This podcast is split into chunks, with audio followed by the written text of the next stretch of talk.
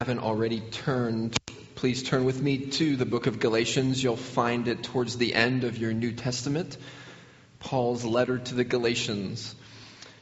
Before our short break, we've seen the Apostle Paul in this letter explain to us the gospel. He's laid out clearly the good news that saves us Christ's death on the cross and resurrection from the dead. We've also seen that it's only possible to become a Christian by placing faith in Jesus. We've seen what biblical conversion looks like. And then last time we saw how the gospel unifies us in Jesus. Today, in our next passage that was just read for us, we'll see how the gospel intersects with hypocrisy. But first, let's pray. Father, we pray that you would open our hearts and minds to see and savor Jesus this morning. Father, would you stir our affections for you as we consider all that you have done for us in opening up this way for us to have fellowship with you forever. Father, we pray this in the majestic name of Christ. Amen. When our passage, if you're taking notes, we'll see three things that Paul does in response to hypocrisy that he witnesses in the church. So, three things that'll form our outline. First, we see he rebukes. Second, he reasons. And third, he expounds a reality. Rebuke, reason, and reality. That's where we're heading this morning. First, in verses 11 through 14, a rebuke. Our passage takes place in the city of Antioch. It was 500 kilometers north of Jerusalem. It was like little Rome. The Roman leaders put lots of resources in the city, so it was quite a cosmopolitan place. It had an arena and a large library. It also had tons of diversity. The church in Antioch was Apostle Paul's home church. It was his sending church. So after he went on a missionary journey to plant churches, he'd always come back home to Antioch, report on what happened, spend time with them, pray with them. And on this specific occasion, Paul's back home. He's in Antioch, and Peter is visiting the city. Peter's in town, and Paul approaches him in what's got to be one of the more tense and awkward moments in the New Testament. It was an embarrassing moment. It's always odd when an argument breaks out in church, and for one, this argument, this one took place at the church potluck. Everyone is supposed to be having a good time, eating good food. How awkward would it be if Glenn and I started arguing publicly at our spring picnic later on this month? One of us got out the microphone and started rebuking the other in front of everyone. It would be embarrassing. It would be odd. In the case of our text, you don't merely have two pastors in rebuke, you have two apostles. It's striking. It's quite remarkable. Paul, the apostle, rebukes Peter, the apostle. These were Christians forgiven through Christ, apostles of Christ, honored in the churches for their leadership, doing great things for God, used mightily by God, and Paul rebukes Peter. Why? Verse 11, Peter changed his eating habits. Peter stopped eating with the Gentiles. It's important to remember that in ancient times, eating was a cultural event. No one has ever emailed me and said, Pastor, I saw you at India Palace and you were eating with Don Juan. I can't believe it. My family and I are changing membership and changing churches. That has literally never happened to me. But back then, it was a big deal. It was a sacred time. It's why people were outraged when Jesus would sit with tax collectors and sinners and prostitutes and have meals with them. It communicated a sense of fellowship. To the first century Jew, far more surprising than Peter stopping eating food with the Gentiles would have been the fact that he started eating with them in the first place. The Old Testament laws stated you couldn't eat unclean foods and you couldn't eat in the presence of those who were unclean. To show Peter that the ceremonial law was finished, God actually sent him a vision. You can read it in Acts chapter 10. Maybe take some time later on this afternoon. You could go back and read this account for yourself. In Acts chapter 10, God sends Peter a vision. Peter sees a great sheet full of the animals forbidden to him in the Old Testament law, and he hears a voice, and this voice cries out and says, Kill and eat. Do not call anything impure that God has now made clean. God was making it clear to Peter He's making it clear to him that the clean laws have been fulfilled in Christ. Sit with the Gentiles, eat their food, be together. And Peter did. Immediately in Acts chapter 10, Peter makes uh, Peter meets a repentant Gentile, Cornelius, who receives Christ and is born again. Peter sees a true life example that God accepts men from every ethnicity. Peter got it. He sits with Bill and Chico and Bonfis and Donnie Joe and Padmini, and he enjoys their Gentile food. Now, Jew couldn't eat fish without scales, but now Peter enjoys lobster and crab.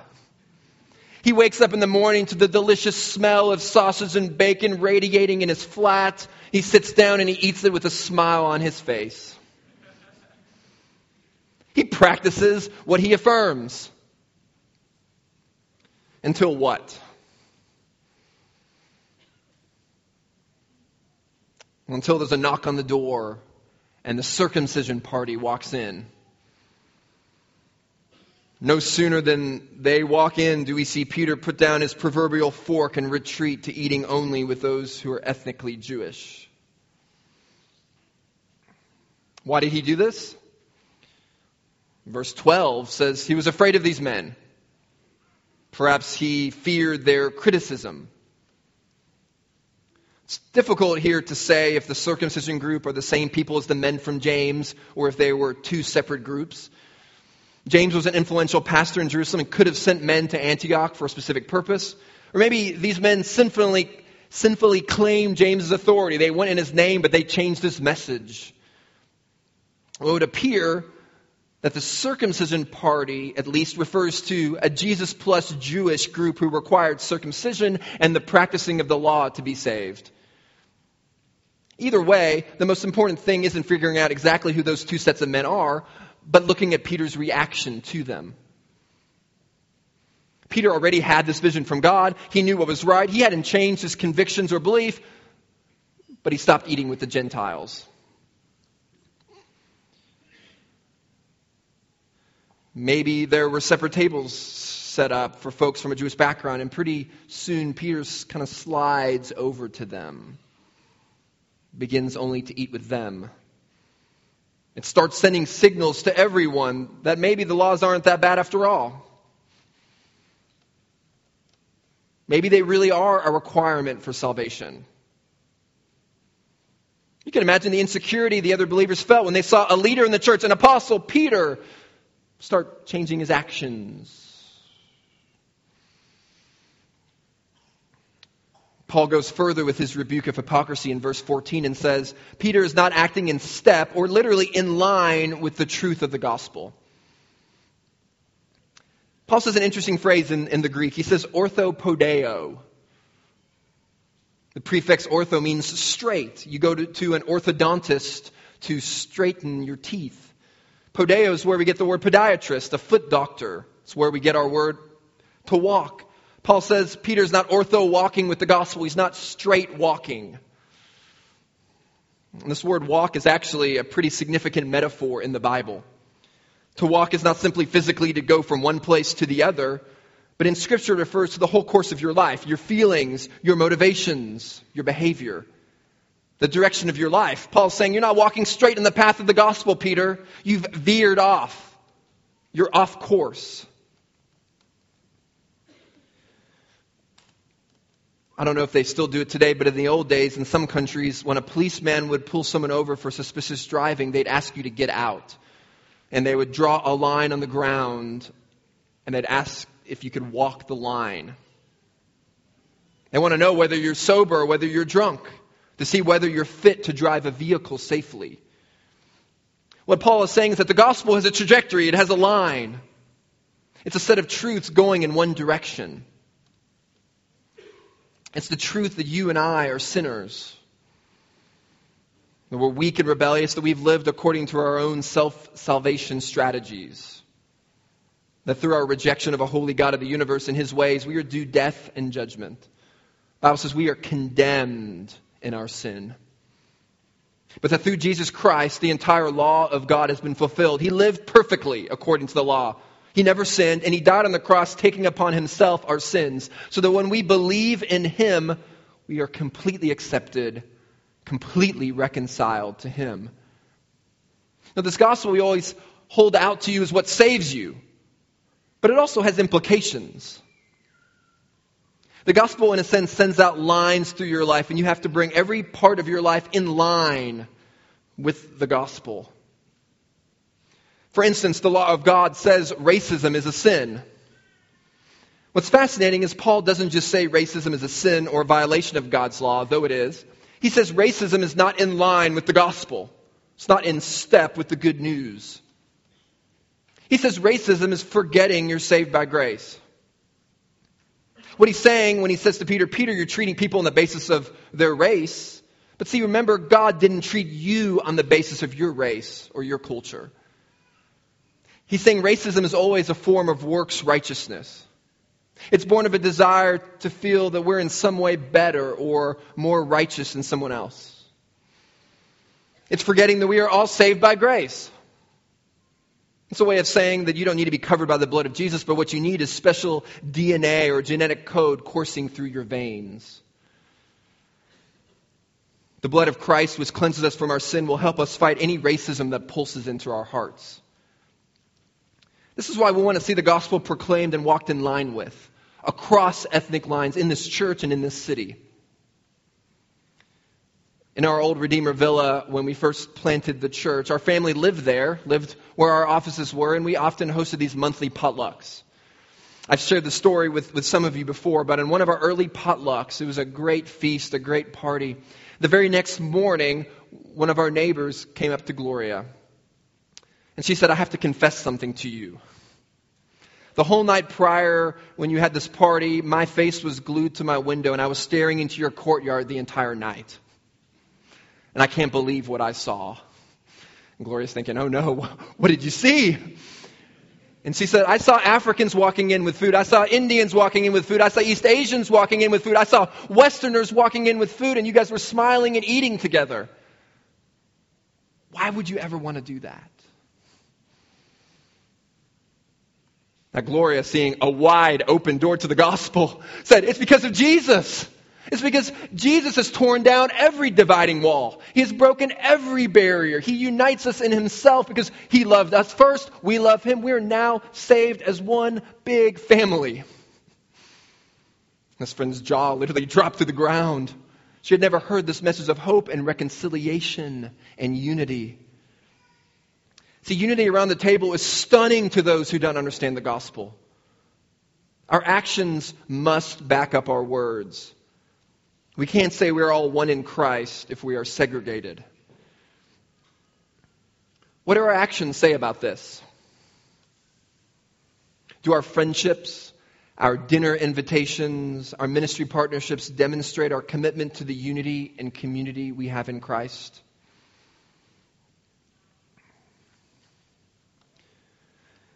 Do you see how what Peter was doing was not in line or in step with the gospel? This is why Paul rebukes Peter. It sounds harsh, and it would have been harsh if it was not a gospel issue. But since it's a gospel issue, the most loving thing Paul could have done for Peter and the believers who witnessed the incident was to rebuke him.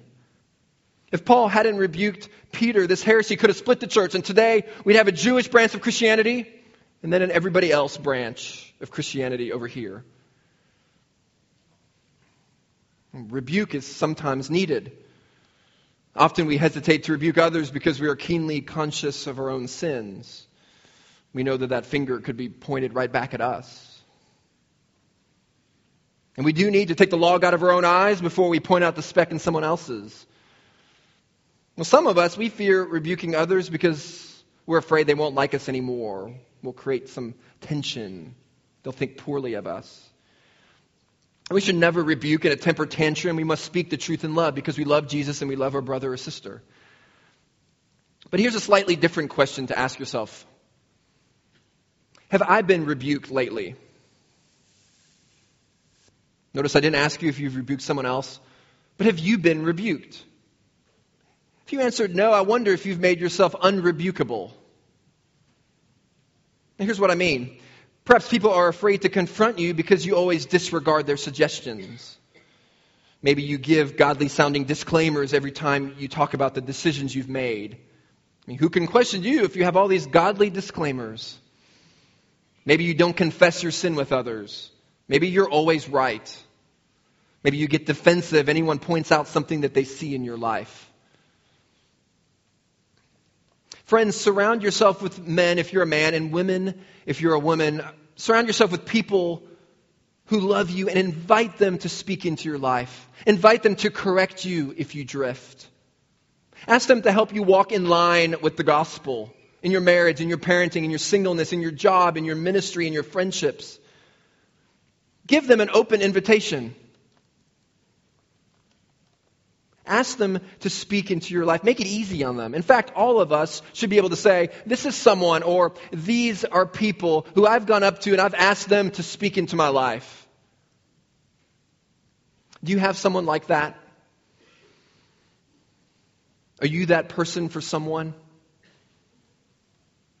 The greatest thing that could have happened to Peter is to have a, a Paul who would speak into his life. This is also why church discipline is the most loving thing a church can do for both the unrepentant sinner and the entire church membership.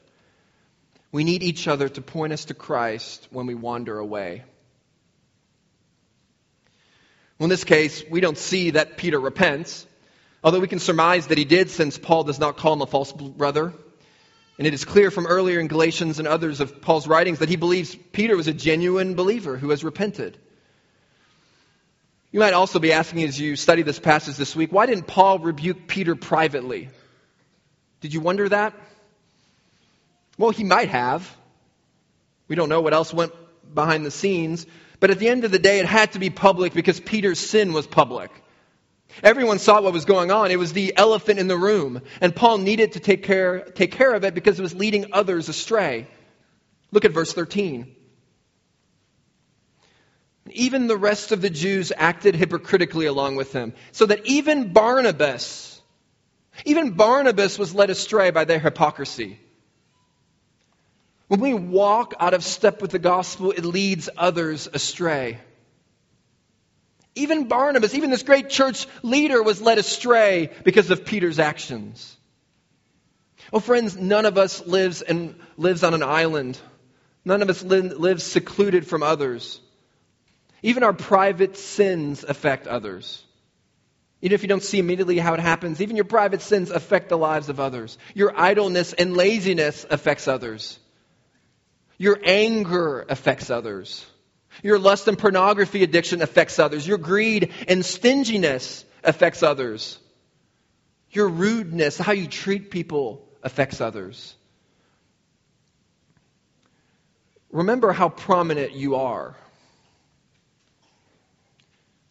You're not an apostle, but you are prominent somewhere, either in your job, in your ministry, or in your home.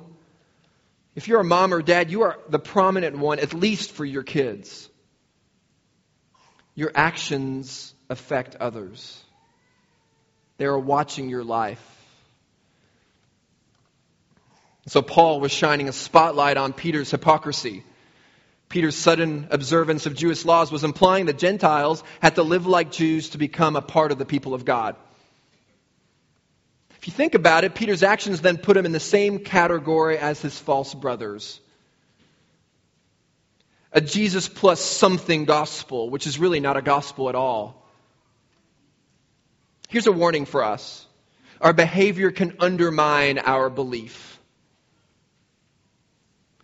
Our behavior can undermine our belief. Unless we think this can't happen to us, be warned. Even the most well known Christian leaders are liable to sin. James chapter 3 verse 2 says, We all stumble in many ways. Let that sink in for a minute. We all stumble in many ways. No Christian reaches a point where he or she is without sin. There's no one who's infallible. Well, Paul rebuked Peter, which showed that the gospel functioned as an authority over Peter. Apostles fall short of the glory of God. Pastors, elders, church leaders, every man, woman, and child on the face of the earth falls short. A question we need to ask ourselves this morning is this Is my life in step with the truth of the, truth of the gospel? Is my life in line with the truths of the gospel? Am I practicing what I believe? Am I practicing what I preach? Is the gospel dictating my life? Another way to ask is to ask, Am I living a gospel centered life? We need to be careful that we're actually doing this. It's easy for us at church to talk all day about theology and then to say, well, we're living a gospel centered life and we're a gospel centered church. But all we're doing is attaching gospel to everything. And pretty soon on the bulletin, we're advertising gospel centered bingo nights and gospel centered picnics in the park. Now, when we say we're preaching the gospel to ourselves and living in step with it, what we mean is we're reminding ourselves of the finished work of Christ, his death and resurrection, and meditating on the fullness of our, of our salvation, and then living out the implications of it. Here's an example of this. Meditating on the cross will also help us root out any fear of man that creeps into our hearts. The gospel does not beget fear, it begets confidence and hope and boldness. Paul says in 2 Timothy 1 God did not give us a spirit of fear, but of power and love and self control. Friend, if you come this morning tense and depressed with fear or anxiety, maybe this anxiety has caused you to walk out of line with the gospel, you need to stop and ponder God's intentions towards you. You need to ponder that He gave His Son to die for you. If you have trusted in Christ, the gospel means that the Almighty God is for you, not against you. Romans 8 speaks to you today. What then shall we say to this? If God is for us, who is against us? He who did not spare his own son, but gave him up for us all, will he not also give us all things? Who shall bring any charge against God's elect? It is God who justifies. Who is to condemn? Is it Christ Jesus who died? Yes. Who raised from the dead? Who's at the right hand of God, who indeed intercedes for us? A life that sees and believes this gospel says, The Lord is my helper. I will not be afraid. What can man do to me?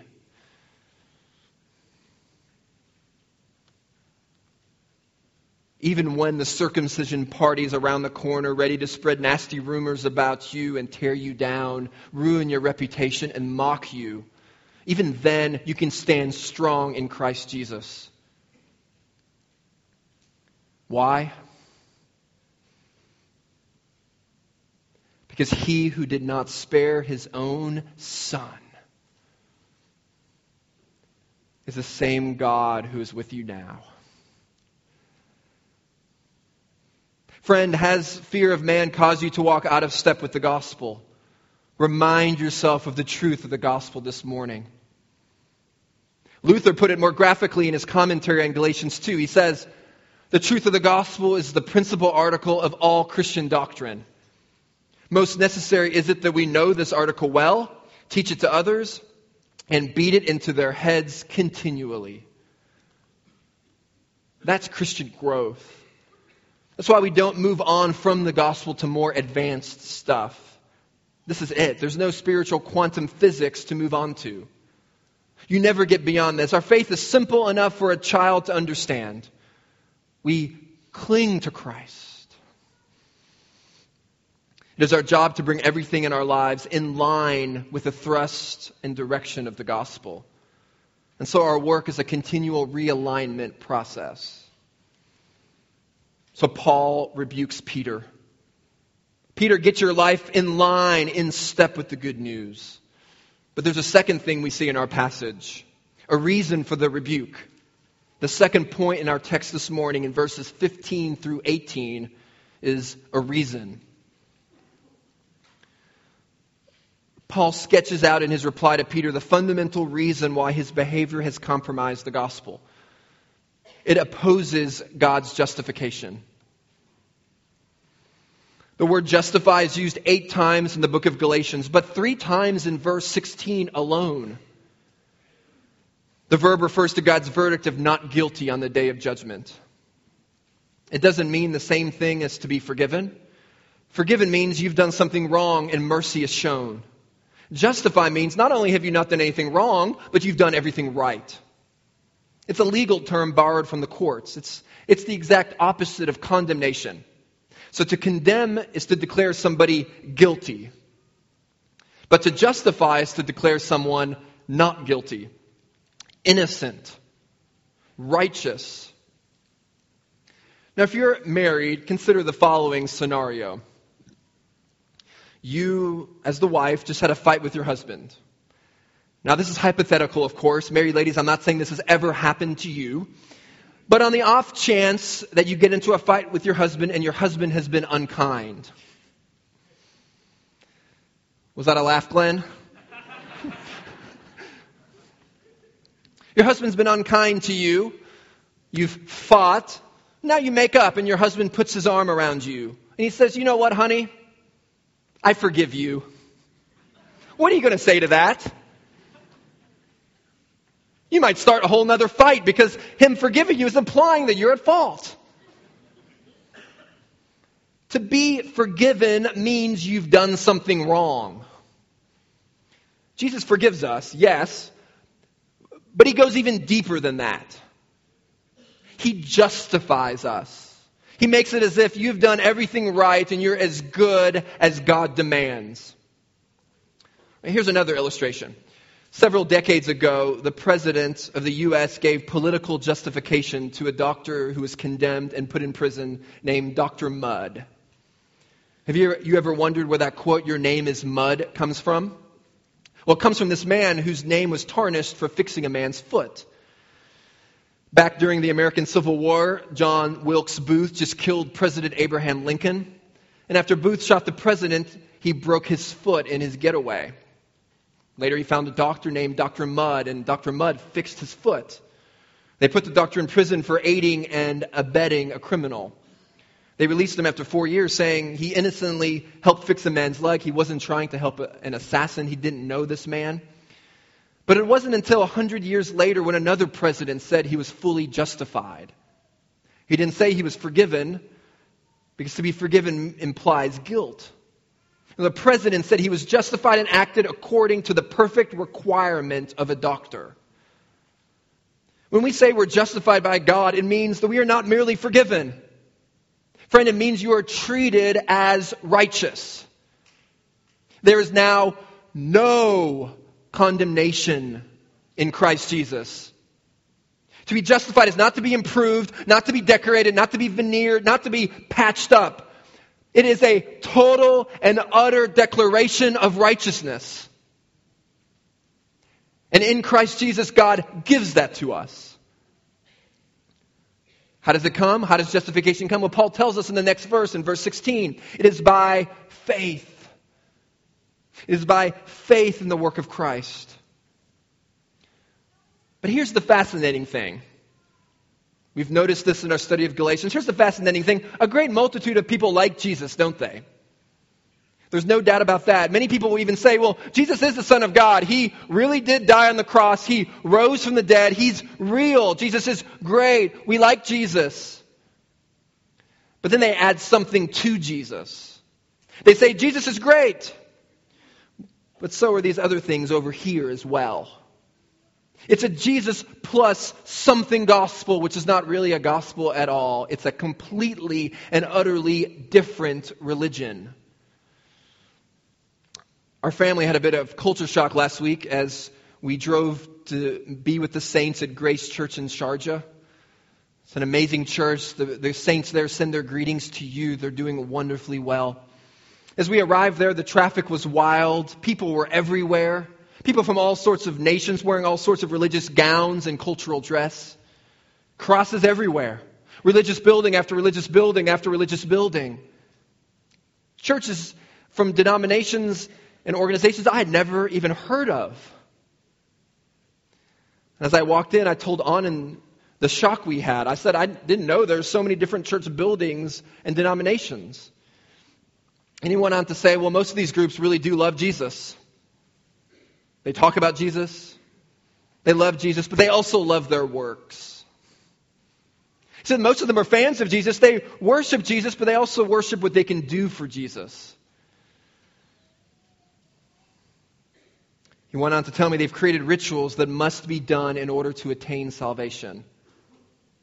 Now, here's the important thing you must understand. If you get anything out of the sermon this morning or out of the text this morning, I hope this is it. Friend, if you've never been in a church service before and you've just observed Christians, I hope you get this. If you've been confused about Christianity and didn't know the, what it really is, I hope you get this this morning, and here it is. You are not a Christian if you believe in Jesus plus anything else. You are not a Christian if you trust in Jesus and your works. You may think that you do Christian things according to what a Christian must do. You might wear the same clothes as others in this room. You may have the name Christian stamped on your birth certificate. Maybe you were born in a Christianized country. You may have been born to Christian parents, and all these things could be true of you, and at the same time, you may not be a Christian. A friend, I really hope you get this this morning. Even as I prayed this morning, I hope that this truth would be embedded on your minds. That to be a Christian doesn't mean simply that you believe in Jesus or even that you trust Jesus. To be a Christian means you believe that you are saved by Christ alone. You believe in just Jesus for your entire salvation.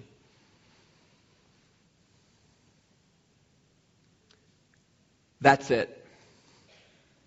All other messages are imposters and false religions, even if the word church is attached to their organization's name.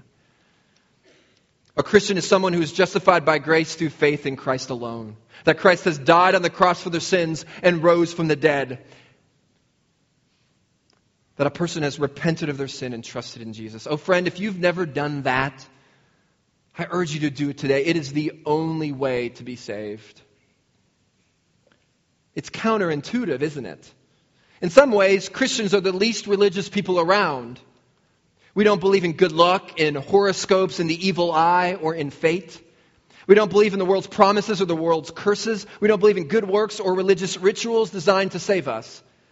We don't aim to earn God's favor by performance. It's just faith.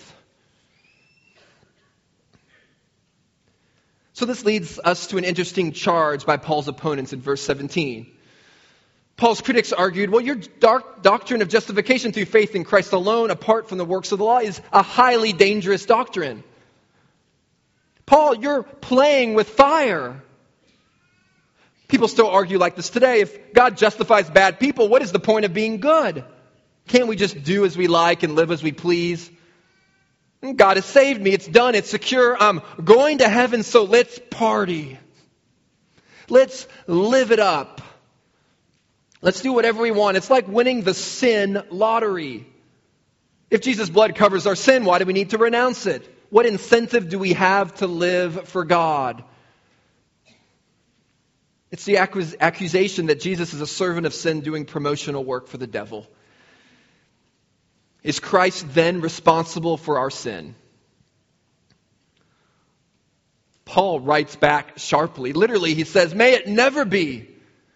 Even more literally, it says a huge no, no, no, no. May it never be. God forbid that Christ lead us into sin. Christ is not the agent of sin. No, Paul writes, verse 18 if Peter, as a Jewish Christian, should try to reinstitute the law as an absolute authority for how one should walk, then he would be nullifying the premise that one should come to Christ alone for justification. Grace does not give license to sin. Christ does not give one incentive to sin. Now, verse 19, Paul says, as a Christian, I have experienced a reorientation of values so radical that it can only be compared to death and new life. Paul says, I have died to the law, and now I live for God. Salvation cannot be obtained in the old era of the law, and turning to the law again would only reveal their sin. So Paul turns the tables on his critics. Christ does not promote sin. It is those who actually live under the law who are revealed to be transgressors. Those who are Christians are a new creation, as we'll see in a minute. A Christian doesn't live it up in sin because Christ has saved us. A Christian can't do it because Christ is in them. So there's a rebuke. Paul rebukes Peter for not walking in line with the gospel, and then he gives a reason. He's justified, and then now he gives us a reality. That's the third point in our sermon this morning in our text, in verses 19 through 21. A reality. Paul says in verse 19, For through the law I died to the law so that I might live to God. Why am I not under the law? Because the law's purpose has been fulfilled. It was on the cross that the law carried out its death penalty against us. Therefore, as far as the law is concerned, we were killed but now can live because Christ is in us. Paul shows us something surprising in these final verses. At least four things were nailed to the cross when Jesus died. One, Jesus himself was nailed to the cross through his arms and legs.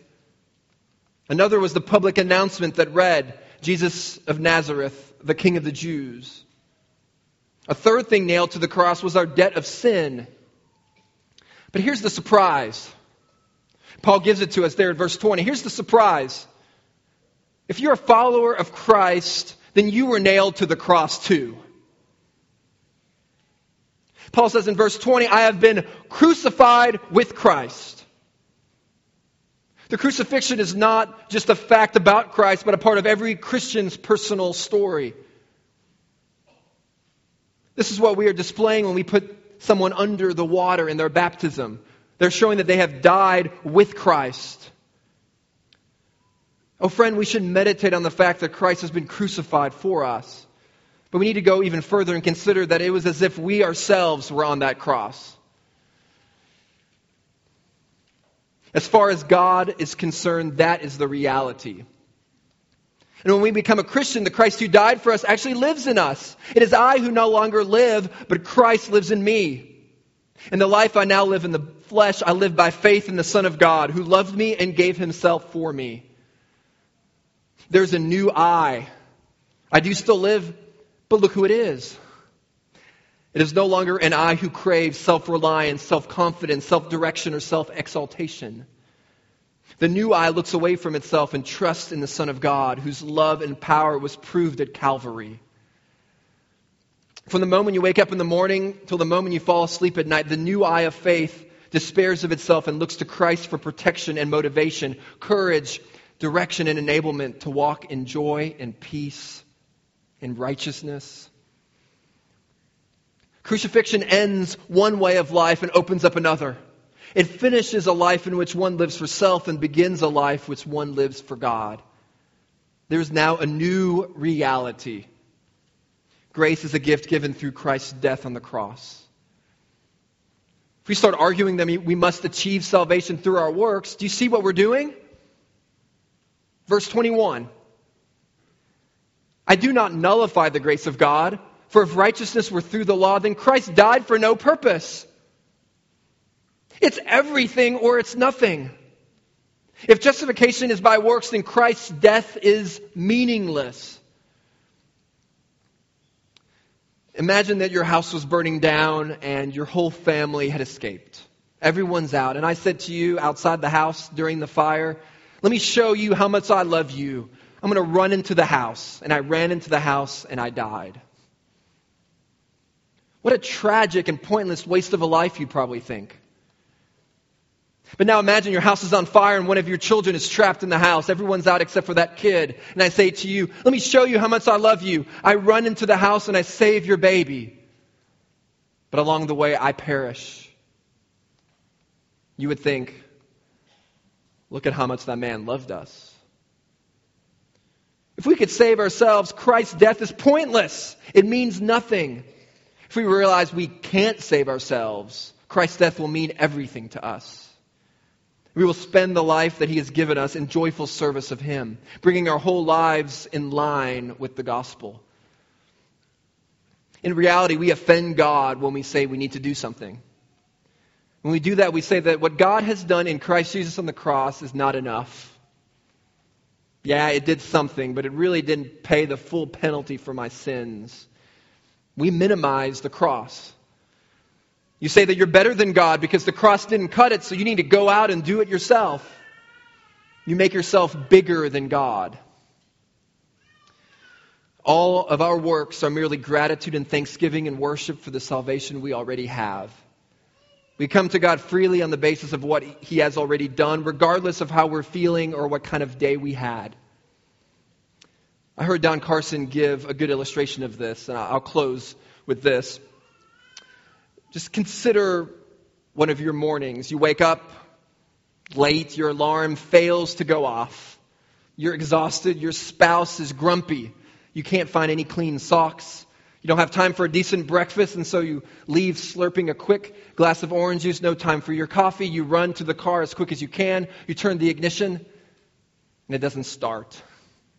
Your battery is dead again. You knew you should have, should have taken care of it, but you failed, and so you run out, you grab a taxi as quick as you can at the taxi stand, you get to work, you're late, your boss chews you out.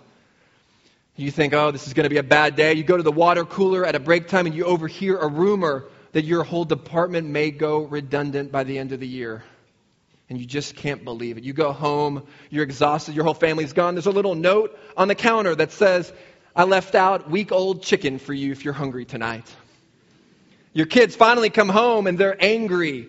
They're screaming at one another. They're in a bad mood, and then you become, become angry at them, you yell at them, you lash out at them, you raise your voice to them. You realize you haven't reacted well, and you go to sleep and you say a quick prayer. Dear Father, this hasn't been a very good day. I haven't reacted very well. I'm sorry. I'll try to do better tomorrow. Bless everyone. Amen. Am I the only one that's had a day like that? But there are other days. Days you wake up to your alarm, you had a full night's rest, you stretch in bed, the sun is out, and the birds are singing. There's a delicious smell of crisp bacon and eggs radiating from the kitchen to your bedroom. The coffee is ready, and your favorite mug is already put out. Your car starts fine, and you go to the water cooler on that day, and your boss comes up to you and says, Hey, I'm going to put you up for this big new promotion. And then another guy comes around who you've been wanting to share the gospel with, and you share the gospel with him, and you invite him to church, and he says, I promise I'm going to be there on Friday. And you're so excited. You come home, and when you come home, there's a tenderloin filet mignon on the grill, cooked to perfection. Your kids run up to you with their Bibles and say, Daddy, will you do a family devotion tonight? They're so excited they don't want it to end and they ask you for story after story. Then they answer every single one of their catechism questions correctly. They want you to go over it over and over again. And then silently they walk over, kiss you goodnight, and say, Daddy, Mommy, we're going to go walk to bed now. And they go to bed quietly and fall asleep without a single word. Well, that night you lay in bed and your prayer goes something like this Oh, eternal and majestic Heavenly Father. Oh, in the fullness of your grace, I bow down before you at the end of this magnificent day. Thank you for your faithful blessings to your humble servant. You go on and on. You start praising God for propitiation and reconciliation. You start praying for every missionary you've ever heard of, and you pray for each of their kids, name by name. And you go on and on and on, and then you go to bed justified. Now, Don Carson goes on and says, You've been a pagan both times. You have the amazing audacity to think you enter into the presence of a holy God on the basis of what kind of day you had and how you behaved. Is there anything more demeaning to grace than that? Anything more destructive to justification? It's like spitting on the cross of Christ. And yet, and yet, we do it all the time. Friends, do you see how the doctrine of justification by grace alone, through faith alone, transforms our lives? Through Christ, we are justified. We can boldly approach the throne of grace freely all the time. Rightly understanding the sufficiency of the cross touches all of our values. We are justified in the bad days, and we are justified in the good days. We've been justified because Christ loves us and gave himself for us. Everything else is false religion. Any kind of self justification is a means of hypocrisy. we end up not living out what we believe. Christian friend, I urge you, live in light of your justification today. You have been declared righteous. When God sees you, when He looks at you, He sees Jesus. He sees you as a new creation. Christ is in you. It's utterly remarkable that God has showered His grace over us in this way. Oh, let us pray now and give Him thanks for this. Let's pray.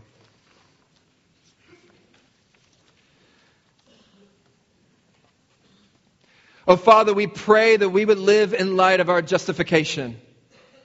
Father, that we would live loving lives out of response to Christ's death on our behalf.